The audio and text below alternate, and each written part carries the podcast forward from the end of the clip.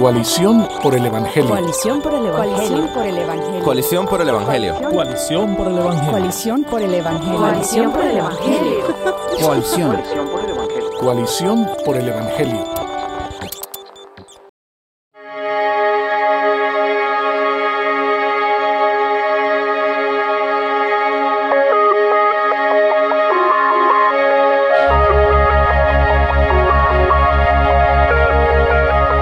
Bueno, Liliana, eh, vamos a conversar un poquito sobre un tema que quizás nosotras escuchamos mucho y quizás una pregunta que, que yo he escuchado es, ¿por qué si el feminismo lo que promueve es igualdad entre el hombre y la mujer, por qué nosotras como creyentes no somos feministas entonces, si lo que buscamos es esa igualdad.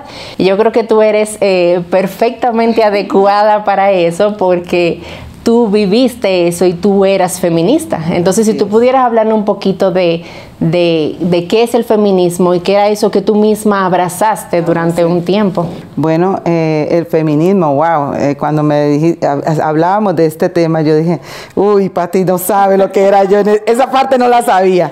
Y sí, realmente antes de conocer al Señor, yo era una eh, feminista, diría, empedernida, porque... Era tu bandera. Era, era, mi bandera en que los hombres y las mujeres somos iguales, tenemos el mismo derecho.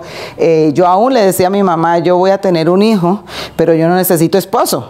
Lo crío sola, tengo mi profesión, trabajo, pero no necesito de un hombre para criarlo. Era a tal punto donde yo hasta donde yo llegaba a pensar y quería hacer y lo vivía. O sea, siempre estaba atacando a los hombres, siempre estaba las mujeres al poder, las mujeres podemos y el feminismo es, más o menos esto, ¿no? No sometimiento, eh, no nos vamos a dejar, tenemos los mismos derechos, pero gracias a Dios el Evangelio llegó a mi vida que lo transformó todo. Y cambió esa cosmovisión. Y cambió toda esa cosmovisión del mundo y vino no, la cosmovisión bíblica. Solamente, y muchas veces cuando enseño sobre esto, les digo, no estamos enseñando moralismo, ¿no? Porque pudieras llegar al punto de enseñar el feminismo no lo debes de hacer, pero no, espérate, si no te has arrepentido de tus pecados y tienes a Cristo en tu corazón y lees la palabra, la estudias para que transforme tu mente y tu corazón, no, va, no vas a poder lograr vivir y descartar todo ese paquete que tú traes atrás. Tú sabes que tú mencionabas un poco, bueno, de, parte de lo que viviste también, de qué es eso que el feminismo promueve.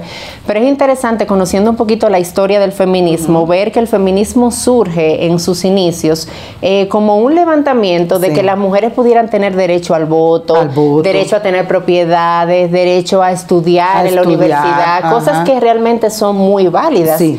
Pero ¿qué sucede? Que años después se levanta una nueva ola de feminismo que ya no está eh, queriendo este tipo de cosas, sino que ahora quiere levantar a la mujer como quizás eh, una mujer que no se somete al hombre, una mujer que en la que no hay diferencia en los roles entre el hombre y la mujer, una mujer empoderada, una mujer que puede hacer lo que ella quiera cuando ella quiera eh, y donde el hombre y la mujer no hay una diferencia de, roles. Y eso es lo que nosotras estamos viviendo ahora en cuanto a lo que es el feminismo.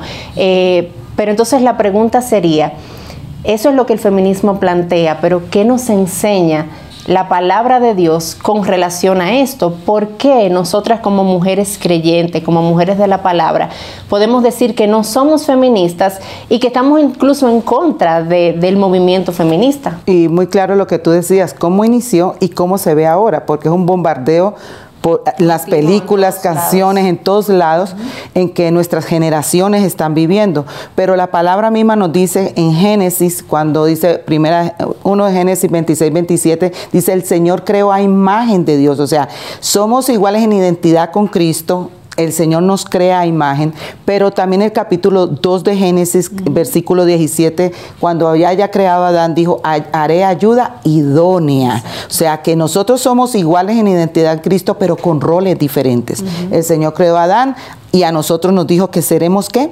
Ayuda idónea. Tristemente, eh, muchas veces caracterizamos la ayuda idónea como que somos menos. Inferioridad. Inferioridad. Eh, eres, muchas veces me han dicho, ah, no, no nos vamos a dejar pisar como tapete, ¿no? Pero eso no es lo que dice la palabra. Somos ayuda idónea, somos eh, respetadas por el Señor. Eh, la palabra misma nos dice cómo el hombre debe respetar a la mujer y cómo nosotras como mujeres debemos de someternos a nuestros esposos. Aún dice la palabra también, sométanse unos a otros. Exacto, o sea, el sometimiento, sometimiento es, es en, en general, general. no solamente a la mujer. Sí, el en hombre general. tiene autoridades a la cual En someterse también. así Y es. sabes qué? que la jerarquía es buena. Buena. O sea, la jerarquía eh, eh, permite cierto orden en la sociedad, en la familia, y Dios, como un Dios totalmente sabio, creó este diseño para nosotros vivirlo. Entonces, la que las feministas promueven es que esta jerarquía es opresiva y que eso es opresivo para la mujer, pero la verdad es, Liniana, que cuando es opresivo, el problema no es la jerarquía, es un problema del pecado y es un problema del carácter. Cuando esa jerarquía se convierte en algo opresivo. Y es el problema del corazón, ¿no? Exacto, el corazón no exacto. rendido al Señor, lógicamente conocemos al Señor y eso es un proceso. Estamos de niños, bebitos y necesitamos ser discipuladas. Por eso es tan importante el discipulado entre las mujeres, enseñarles la Biblia, cómo leer la Biblia, cómo interpretarla, porque así la vamos a vivir. Y déjame decirte, yo puedo dar las dos enfoques, lo que era yo de feminista Exacto. y lo que soy ahora libre en Cristo.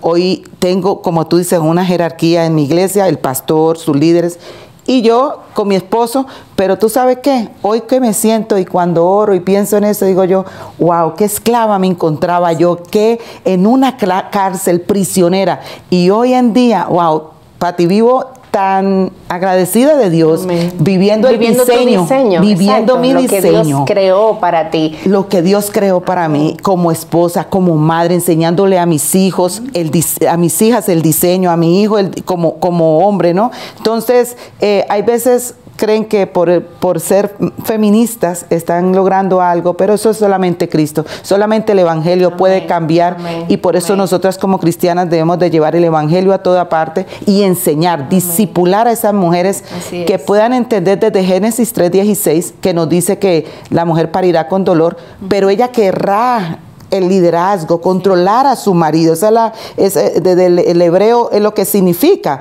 controlar, eh, dirigir, pero realmente el Señor nos dice que nosotros somos ayuda idónea. Amén. Y, no, y, y ya para terminar, Liliana, recordar lo que tú bien mencionabas y lo que la palabra de Dios nos enseña, es que fuimos creados a la imagen, de, imagen Dios. de Dios. Y esa imagen de Dios en nosotras es lo que nos da el valor que Amén. genuinamente nosotras tenemos. Amén. Eh, la diferencia de roles no implica, Implica inferioridad, nada. sino un diseño per- perfecto de parte de nuestro Dios. Y que como mujeres creyentes podamos recordar que al final nuestra identidad está ni siquiera en nuestros roles, No, sino en en Cristo. Jesús y su obra en la cruz. Y que nosotras como mujeres abracemos esa Amén. verdad y nos expongamos a la palabra para que esa misma palabra vaya transformando nuestra Y cosmovisión. lo vamos a abrazar con un gozo y con una felicidad. Amén. Amén.